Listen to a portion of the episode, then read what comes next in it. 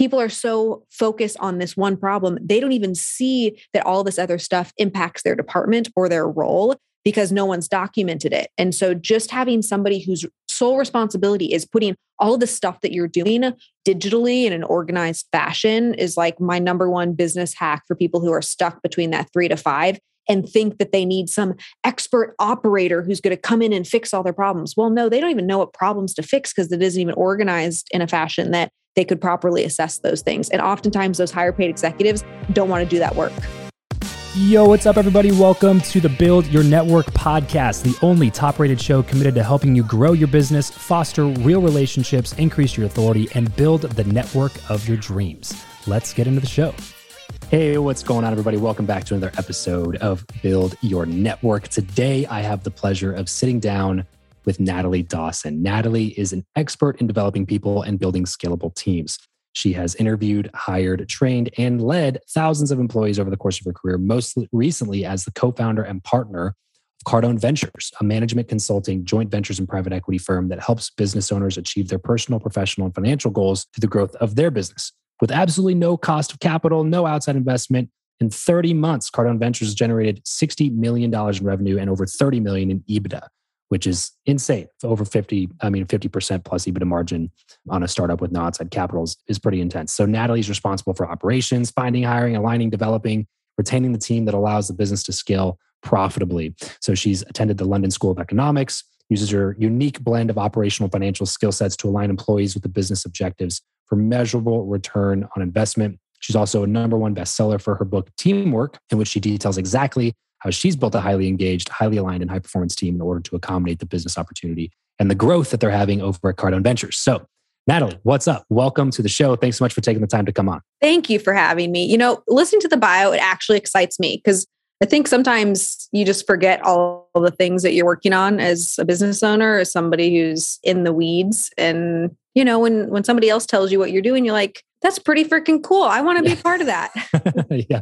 I mean, I hope anyway, right? It would be a bummer right, exactly. if you heard your own bio and got bored by it. So. Like, dang, that sucks. That sounds yeah. awful.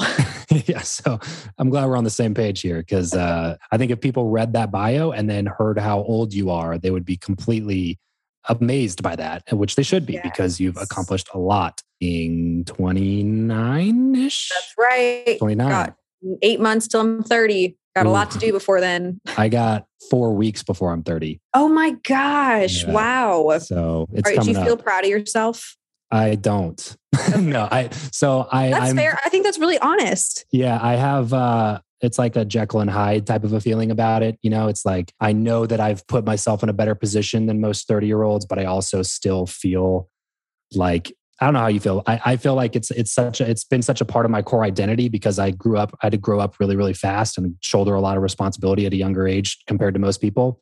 And yeah. so I've always just been the young guy. You know what I mean? Yeah, it's just yeah. like that's like kind of my thing is like, oh, I didn't For realize sure. you're in your 20s still. I thought you were 38 or whatever, you know. And so yep that kind of feeds into your identity a little bit. And uh, when people's expectations of you you know catch up to your age it's like that kind of weird part of life. And i feel like turning 30 is like ooh now people are going to expect that i'm an adult and that i have responsibility and should have my life on track. So so true. I, I think about that about all it. the time. I think about that all the time. Yeah most birthdays of my life i've woken up very disappointed. I think it's only been the last two birthdays where i'm at least proud of the person that like is, is showing up on that day but yeah. i still feel like the sense of loss like i haven't done more that really propels me to take a lot of action from birthday to birthday. Like to me birthdays are really big milestones and especially you know 30 coming up for you in four weeks it's i think it's a good thing. Most people don't talk about that enough. It's not about aging. I think that's probably more of a female thing around like getting older and all of that type of stuff but sure. it's about like who are you becoming and what is what is your contribution and are you really proud of that contribution? If you're not what do you do about it? Yeah yeah and how do you make sure that you don't wake up that way when you're turning 40 or mm-hmm. 50 or 60 totally. Yeah. Just the good news real is fast that, yeah i was gonna say the good news is that I, I think anyway that a lot of people don't have that realization until like until they're at this exact point before 30 and i feel like I at least had some foresight in my early 20s to be like, okay, by the time I turn 30, I want to have done some of these things, you know, and and now For I can sure. look back and go like, okay, I did do a lot of those things, but also I really wish I could have done a couple of these other things. And but you know, now it's here and now you uh you know, get to the point where I feel like I feel like I, I feel like I my my advice to most 20 somethings is always just like focus on learning in your 20s and then earning in your 30s.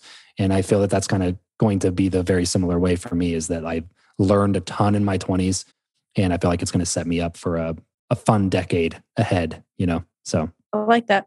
But we're here to not talk about just age. We're here to talk mm. about everything else that you figured out along the way. So let's rewind the clock. Okay. Take me back in time. Let's say uh, 12, 13 year old Natalie. What what were you doing? Like where in the country were you? What were your parents up to? Like what got you on this path? Yeah, uh, 12 or 13 year old Natalie was, I specifically remember going to a lot of my brother's sporting events. Like my family was very involved with my brother's athletics mm. throughout the year. And so I had to come up with like, what do I do at these basketball games? I'm not a big sports fan. I've never really been into basketball. I like football, but I remember showing up to these events and just being super bored because there'd be those tournaments and you have to wait on the wooden bleachers. And back then the kids didn't have iPads and iPhones to look at. So you had to read. Like that was really my only option. And I remember picking up my first business book. It was called The Starbucks Experience when I was 11 or 12. And that book totally blew my mind. Like the did fact you, that Starbucks. Did you choose that book? I did choose that book. My mom, in order to wait for my brother's basketball practice, she would take us to Barnes and Noble, these like crazy things called bookstores from back in the day.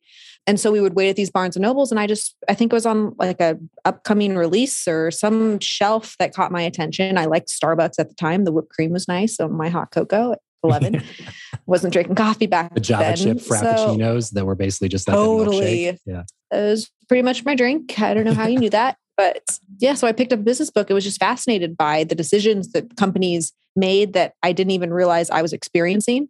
And that for me, like really kicked off my interest in business. Both my parents were business owners. They had their own medical practices. My parents are both, they just retired, but they were medical doctors. And so I kind of could hear decisions that they would make in their business about giving their patients water in the waiting room and business mm. cards and all of that. And I think that part of partially also fueled the experience versus just learning about it. With your parents being extremely well educated traditionally, obviously as medical doctors, but then mm-hmm. also uh, having the business experience did they tend to push you or your siblings in a certain direction in terms of like yes. you got to go to school you got to get a degree you got to do it this way? Or were they more kind of like oh entrepreneurial fostering this you know type of thought process where, where, did they where did they land on that? You know back then i don't think being a business owner was cool. Like they didn't yeah. think of themselves as business owners they thought of themselves as doctors which required a degree. So yes it was mandatory in our household that we got A's. I would joke with my teachers when I was teetering on like an A minus that my parents wouldn't feed us if I didn't get an A. So, like, what did I need to do in order to get an A type of thing? But yeah, I was a 4.0 high school student and through college, I had an academic scholarship to college because like my parents were so pro you were absolutely going to college and there was going to be some sort of graduate program um, they pushed my brother towards medicine they didn't push me towards medicine because i was never into it but the most, the greatest decision, the most freeing thing I've ever done my entire life was dropping out of college my junior year. And it was kind of the first time that I t- took control of what I wanted to do and made a decision for myself and didn't feel like that labeling of you're going to college and following this path was what I was actually going to end up doing. So, you know, I said no more. I mean, my parents were paying for everything at that point. So it was really scary. And I was at my job, I was making $8.33 an hour. And then I got transitioned over to salary, which made me like a $38,000 a year employee, or like maybe it was 40,000 a year. So it was really scary because I'd always had this like kind of cushion with my parents, but yeah. best thing I've ever done. Still to this day, I would do it a million times over. How did your parents feel about that? Oh my God, they cried. Did they? Cried. I mean, they weren't mean about saying I wasn't financially, they weren't going to financially take care of me any longer, but it, you know, it didn't take long for, you know, no cell phone bill, no car insurance. Like you need to cover these things moving forward, which I appreciate about them. They were yeah.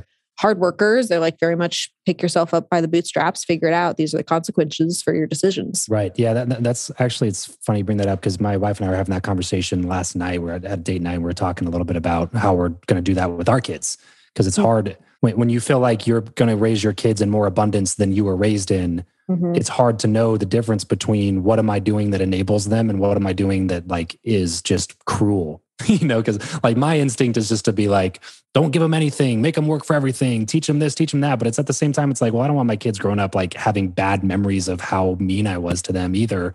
It's like yeah. it's kind of like this weird balance where you have to you have to at some point be willing to do what your parents did which was say like yeah. okay you're an adult you made the decision to drop out of college that's your decision but yep. now that you've made that decision you now get to deal with the consequences of that decision whether good or bad and yeah. it's on you to figure it out at this point.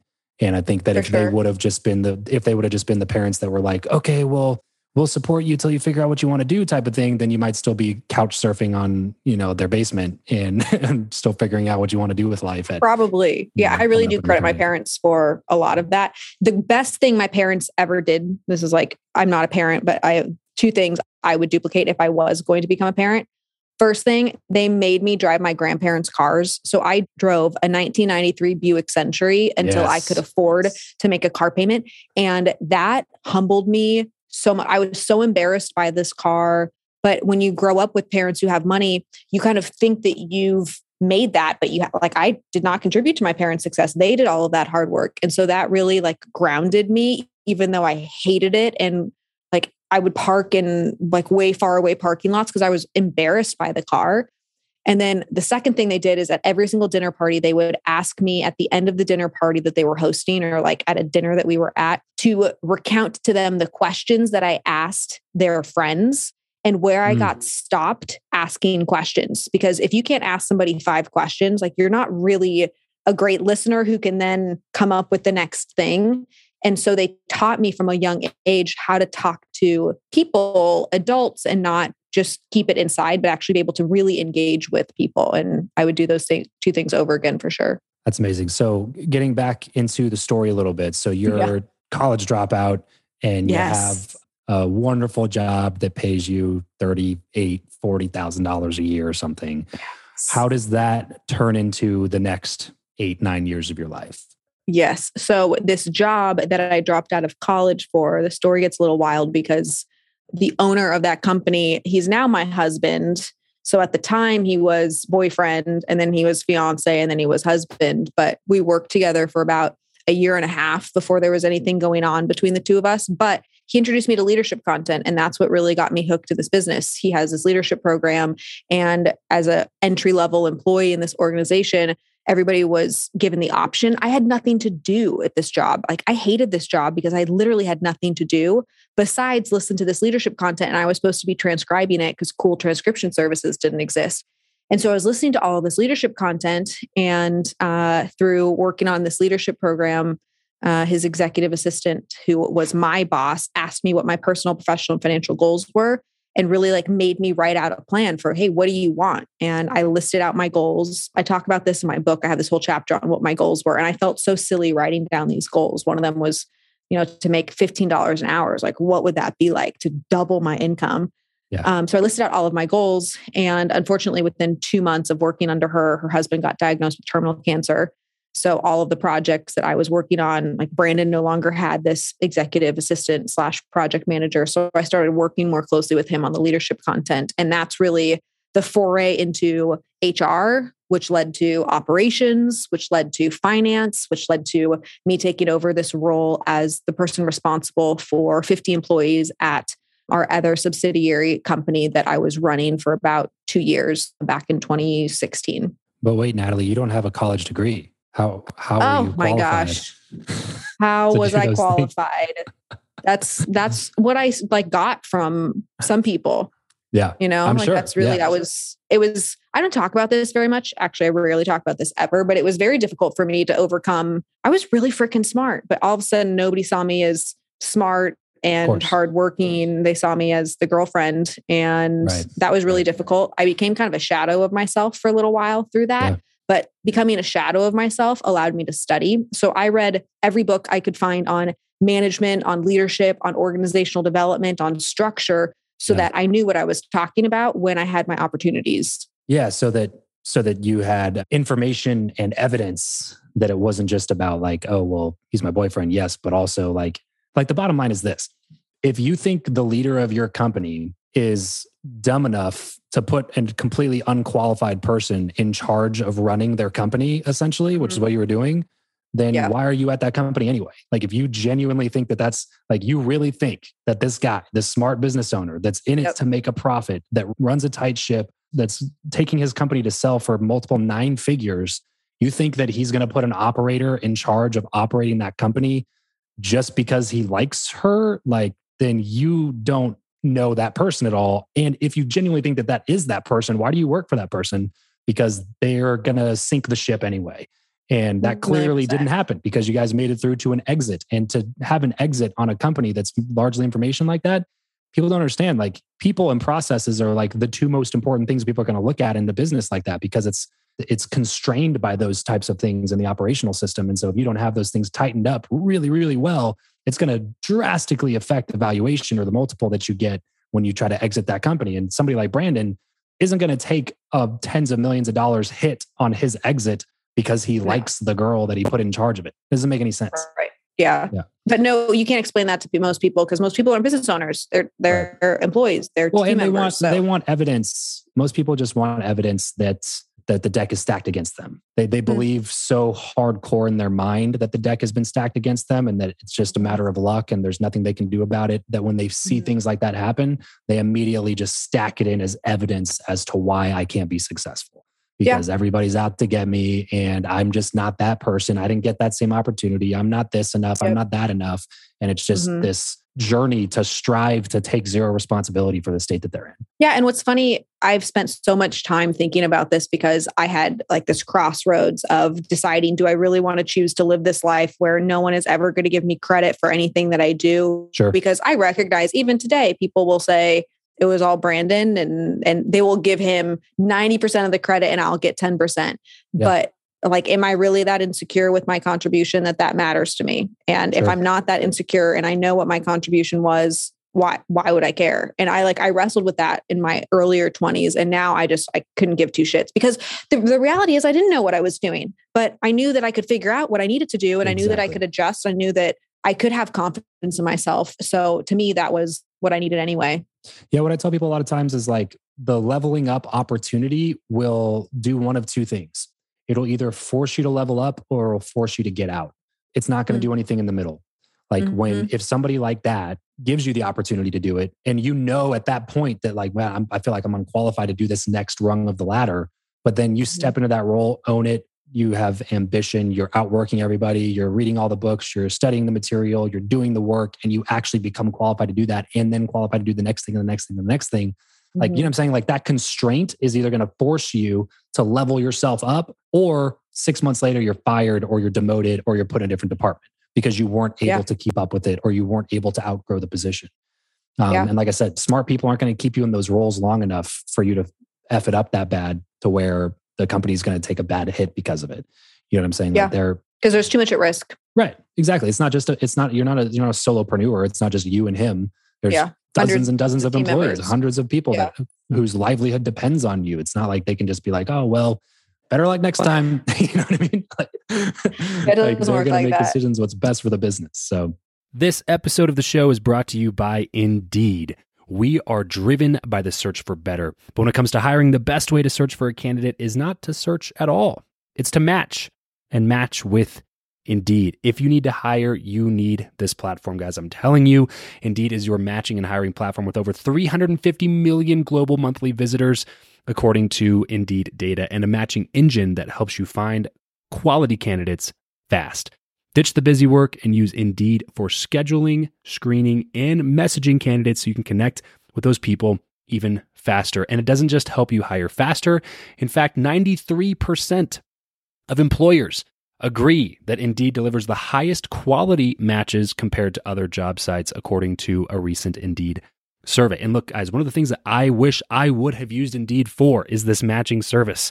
You can search and search and search and search and search all day long, but to actually be presented with quality candidates, like like like hiring a a recruiter for you that's presenting people that has actually done the work to vet them and uh, bring quality people in front of you that work by itself is Uh, the fact that it's done by a software instead of like a team of high quality recruiters is is pretty insane. So they leverage over 140 million qualifications and preferences every single day, which is why Indeed's matching engine is the best one that you can use. It's constantly learning from your own preferences. So the more you use it, the better it gets at doing the job for you. Join more than three and a half million businesses worldwide that use Indeed to hire talent fast. And listeners of this show will get a $75 sponsored job credit to get your jobs more visibility over at indeed.com slash Travis. Just go to indeed.com slash Travis right now and support this show by saying you heard about Indeed here on the podcast. Indeed.com slash Travis. Terms and conditions apply. If you need to hire, you need Indeed. Okay, so I, I want to talk a little bit about Cardone Ventures mm-hmm. and specifically what the first six months looked like. So if you want to check out how the partnership was formed between uh, Natalie and Brandon and Grant and Elena and everything that they're working on, then go check out Brandon's episode. Brandon and I did an episode uh, a couple weeks back that, that we just released recently. Check out Brandon's episode. We talk a lot about how that partnership was formed and what hoops you guys jumped through and how you recognized uh, the potential there. But I want to talk more to you about what the first like six months looked like post partnership because mm-hmm. uh, you know you guys obviously were both experienced business people at that point. You had a nine figure exit underneath uh, like under your belt trying to figure out what's next. You come across grant you uh, do the work to put in this partnership put this deal together and now like you have the partnership. This is where mm-hmm. most people would excuse my french but they would just shit the bed where it's just like yeah. Hey, well we got the partnership to happen but now we have to actually go prove all of the Execute. stuff that we promised and that's yeah. the execution part is the part that's 10 times more difficult than the idea or forming the yeah. partnership or, or, or whatever so talk to me like through the first six months of what that startup essentially what you guys have been building the startup at Cardone Ventures. Talk to me the first through six months of, of what that looked like in terms of operations specifically in your role. Yeah, I think Brandon and I did a really great job and Grant of saying who's responsible for what. And if I'm responsible for something, what's my target? And it sounds so benign, but it blows my mind how often business owners don't actually have targets for how much revenue they want to do, how much profit they want to do. We were clear on in the first six months, we started in business in June. So we had only six months between the end of 2019 and the start of 2020. So we knew how much revenue we wanted to do and what our profit margins were. So then every single month we did work backs on okay, what do we have to hit? What do we have to sell? What do we have to market? So Grant knew what his role was in the marketing piece. Essentially, our marketing early on was like, hey, Brandon, get up on stage and let's see if you can sell anything. So Brandon was entirely responsible for sales and marketing. And I was responsible on the back end for ops and finding people. I had never recruited people before. Like no one teaches you these things in some school, or there was no previous experience of that. But when you're growing a business, the main thing is, hey, how do you figure out how to sell and market your product? And then also find people who can actually competently work on it. And so as we were putting together this team, I was responsible for hiring our first 50 team members that was stabilized 50. We churned through people because this 10x thing, especially in those first year and a half. It was a startup business where like had this 10x mentality and culture and then add COVID to it. So we really need to needed to find people who were philosophically on the same page with us, yeah. which I'm not saying was challenging to do. Like mm. there, those people are out there, but a lot of people think that those they're those things because they want to be that thing. But once they're in the environment, they're not. It shows that they're not. And so we probably I hired about 85 people for us to find a stabilized 50 which was last April when I moved myself out of recruitment. But it was really filtering through like who is head of marketing, who is going to be head of ops in these different departments, what does the product and deliverable look like? And I was obsessive about it. I was the CTO, I was the COO, I was the CHRO, and I was just wearing all of those operating hats while Brandon's hats were, hey, we need to sell and hey, we need to market. So, revenue, like, let's yeah. keep the main thing the main thing. Yeah. So when you are thinking about stru- like you said you know hire the first 50 people who are your first hires of those 50 are you hiring bottom up? Are you hiring top down? Are you hiring middle up down like middle out? Like wh- where where are you focused in those first you know 5 to 10 hires? Yeah, our focus was sales and marketing early on. I would recommend any business early on is sales and marketing because once you have that, you can worry about the fulfillment on the back end because yeah. now you have the revenue that you need in order to hire those people. If you money do solves a lot of problems. It yeah. solves it solves every problem in a business. Yeah. Like if I have the if somebody has pre-ordered my course, now I'm going to be able to hire the video team and the graphics team in order to create the course and put it on a system. But so many business owners make the mistake of building it first and then marketing and selling it.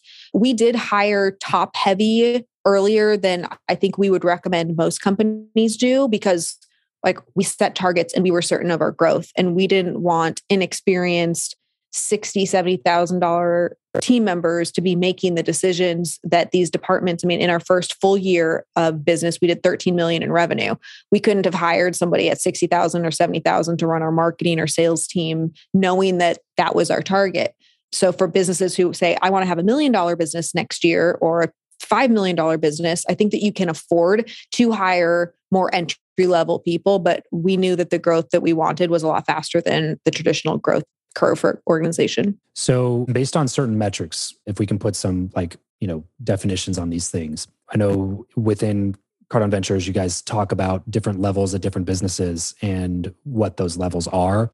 So, clearly, you guys came out of the gates zooming past the first couple of levels that you guys talk about, right? So, at what point should you be focused on like six figure executive hires? Uh, like what what revenue goals, what revenue projections, um, or hmm. forecasts? Mm. Should you be really thinking about like, yeah, I'm going to need to bring on somebody who is much more experienced than I am in this one particular area? We normally say the core leadership should be between five to eight million. The best role, and most people make this mistake at the three to five, the best role that you can hire isn't even an executive at three to five. It's somebody whose sole responsibility it is to document your processes.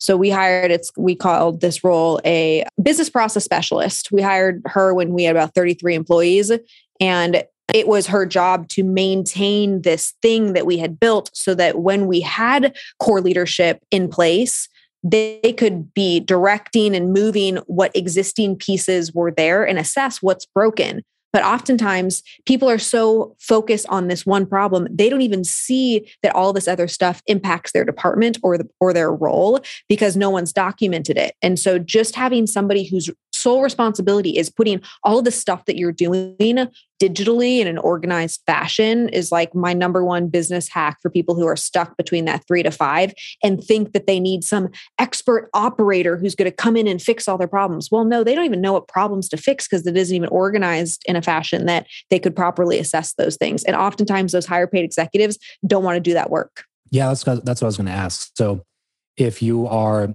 let's say it's Brandon by himself, right? Mm-hmm. You're not there doing all the ops, doing all the back end, and he gets up to 3 million mm-hmm. and he knows that there's just so many open processes. There's there's no closed loops anywhere. There's a lot of holes. Like if this person got hit by a bus tomorrow, then that whole team would just stop functioning. Like he knows those things exist. Mm-hmm. Would you would you tell him to go hire a you and then have you hire us, you know, a you know process documentation specialist or whatever or would he be better off going and hiring that person first before he worries about bringing on a COO? I think you hire that person first. I don't think you hire a COO because, to be honest with you, unless that person has been a COO of a $50 million company, first of all, why would somebody who has the experience of knowing how to do that come work for you? Like it's just, it's not likely at a $3 million business unless that vision and that growth story is so compelling. But the average business does not have that and has probably been plateaued for quite some time.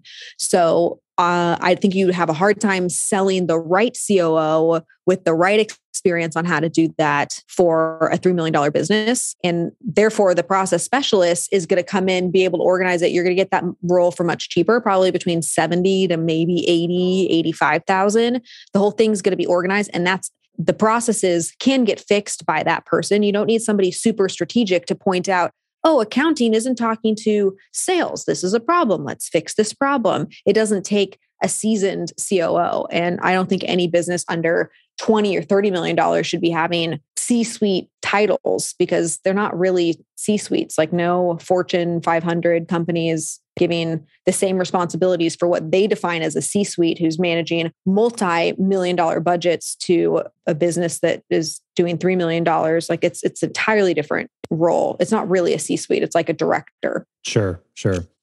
No, that makes a lot of sense. Okay. So you guys build out, you know, this business and along the way you get the idea, inspiration, motivation, desire, whatever you want to call it to write a book This is a book that I just I got to recommend it to all of our all of our audience because this is likely the problem that you're experiencing in your business even if you don't know it is. And this is what I've been learning a lot recently because I tend to be the sales guy, the marketer, push for revenue, and then my team has to come in and pick up the pieces. And so, mm-hmm. uh, so this has been a huge lesson for me to be learning uh, recently. And so I'm uh, curious to hear what sparked the desire, what sparked the interest, something that you wanted to do, something that Brandon wanted you to do, something that Grant made you do. Like what, what, what sparked the idea to write the book, and then mm-hmm. you know mm-hmm. what's the top top takeaway that you hope that people get from reading it. So, what inspired the book is I always knew I wanted to write a book. Like, if I on my deathbed want to do something,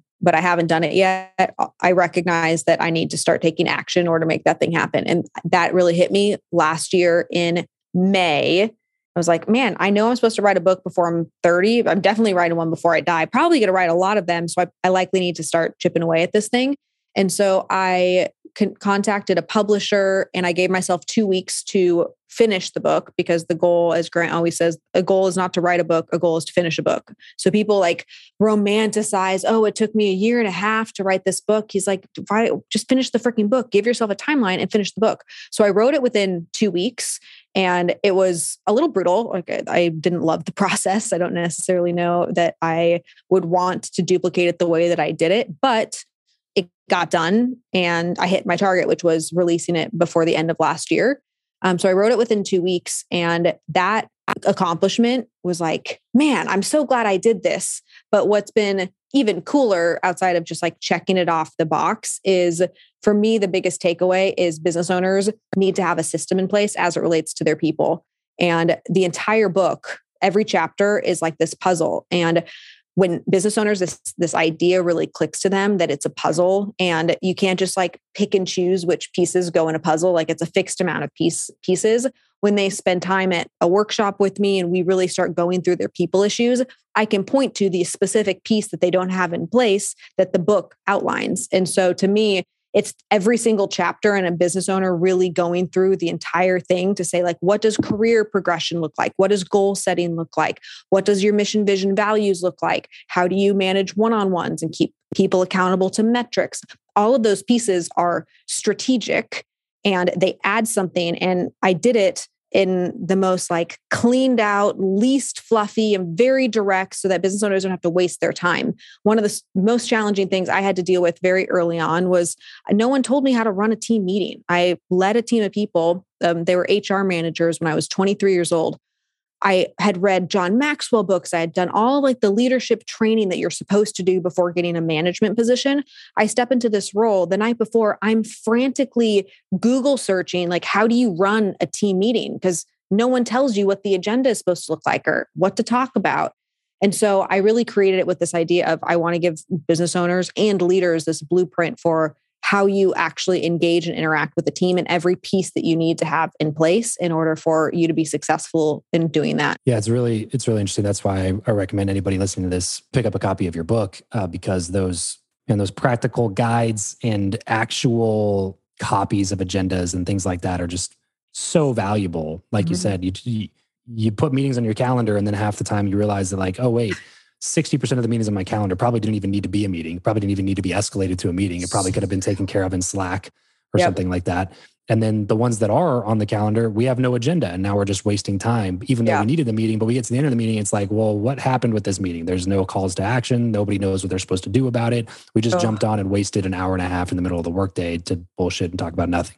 So it's nothing having, worse. Yeah. Yeah. It's just a massive waste of time. And the worst part about it to me is it makes people feel like they're working. Uh, you know what I'm saying? So like yes. it, it, drains energy. And then like at the end of the day, they're like, man, I got, I, I did a lot of work today. But then they look at what they got done and it was like almost nothing mm-hmm. because they spent three and a half hours on useless calls that didn't actually make anybody do anything. But and, they're so busy and they're so overworked. And when you put a new revenue generating idea on the table, they're like, oh no, I can't. How are we to do that? Yeah. Plate is full. So as soon right. as a team member says that to me, I'm like, great, let's pull up your calendar. Okay, let's go through all the meetings that you're having. Oh, what is this meeting for? What do you guys talk about? Oh, there's no agenda. Okay, great. I just found an hour and a half in your right. in your calendar right there right. so that we can prioritize this new thing. Like it's right. that fast when you actually look at where people are spending time. But a lot of business owners, because they don't spend their time properly, they w- refuse to look at where their team is spending their time.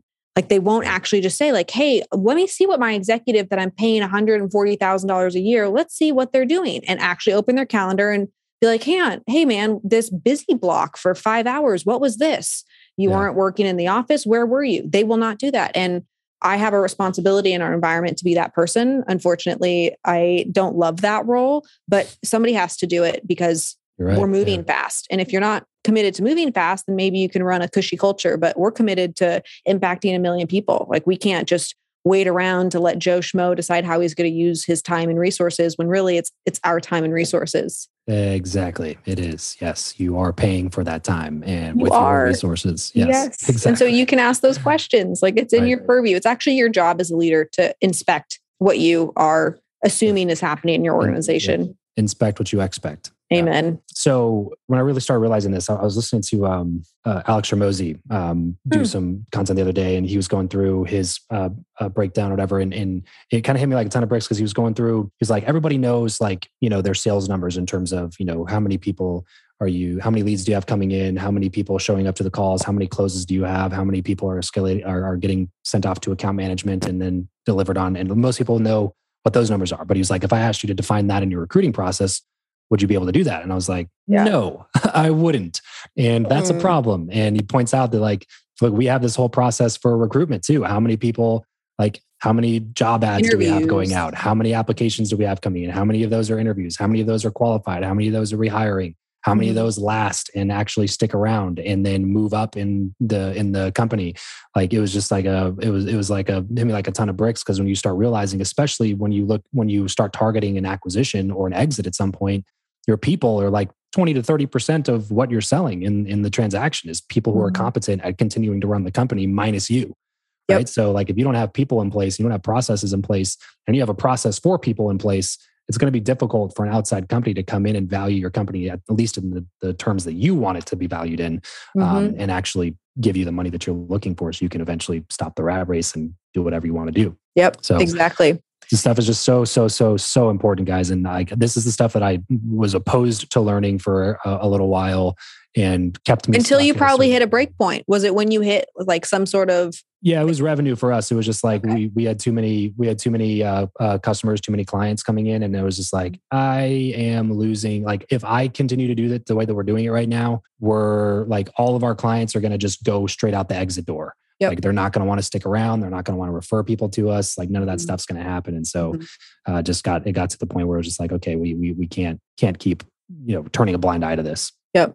One of my best hacks to get business owners to organize their business like this, uh, because it is psychological, meaning it's not just somebody decides one day that they're going to run their business in the most operationally sound manner. There like has to be some pain associated with it or there has to be some reward. And just thinking about an exit people think oh i have so much time. I don't want to exit my business for 5 years so i'll just continue to do it like this.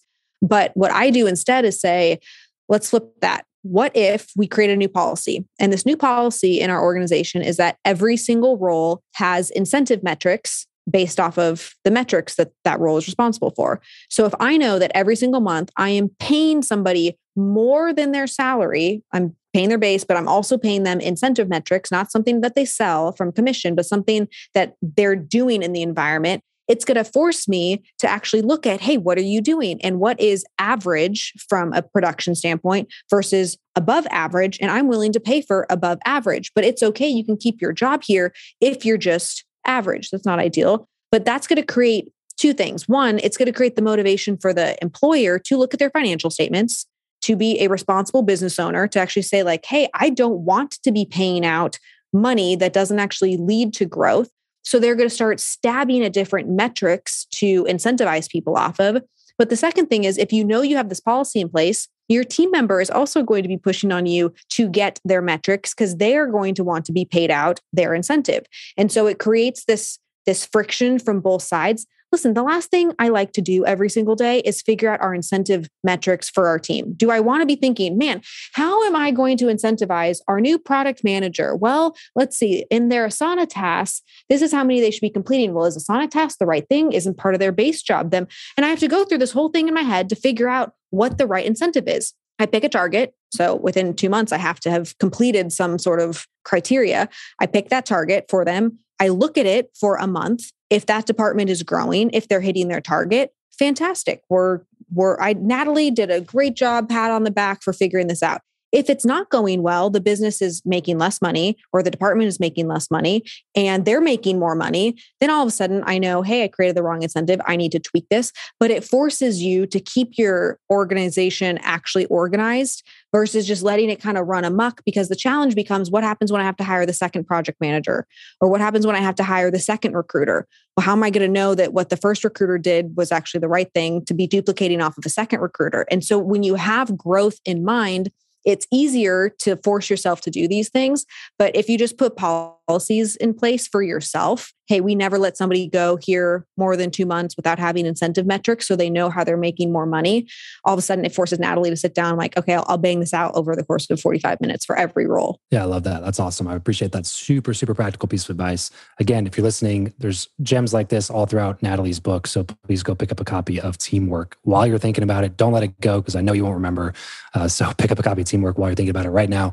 Um, Natalie, before we get wrapped up here, uh, there's one question that I've asked hundreds of people uh, that have hmm. come on the show Shaquille O'Neal, Rob Dyrdek, Grant, Elena, all these, you know, John Maxwell, everybody that we brought on essentially goes and answers this one question. This show is called Build Your Network. We talk mostly about relationships and networking. We didn't talk a lot about that today, even though I think building a team has a lot to do with relationships and networking and, and those types of things. But I do got to ask you this question before before we kind of part ways here. Okay. So who you know or what you know, which of those two is the more important asset in life and why? Who you know is more important than what you know because everything you want in life has to do with people. And to me, if I don't know who can get me the information that I need, even if I have the information, if it's if it's not from the right person, and if it's not from somebody who's actually had the success like it's it's about the who piece. Like, information is just information and to, unless somebody has shown me that they've been able to do this they've been able to achieve this i would never have partnered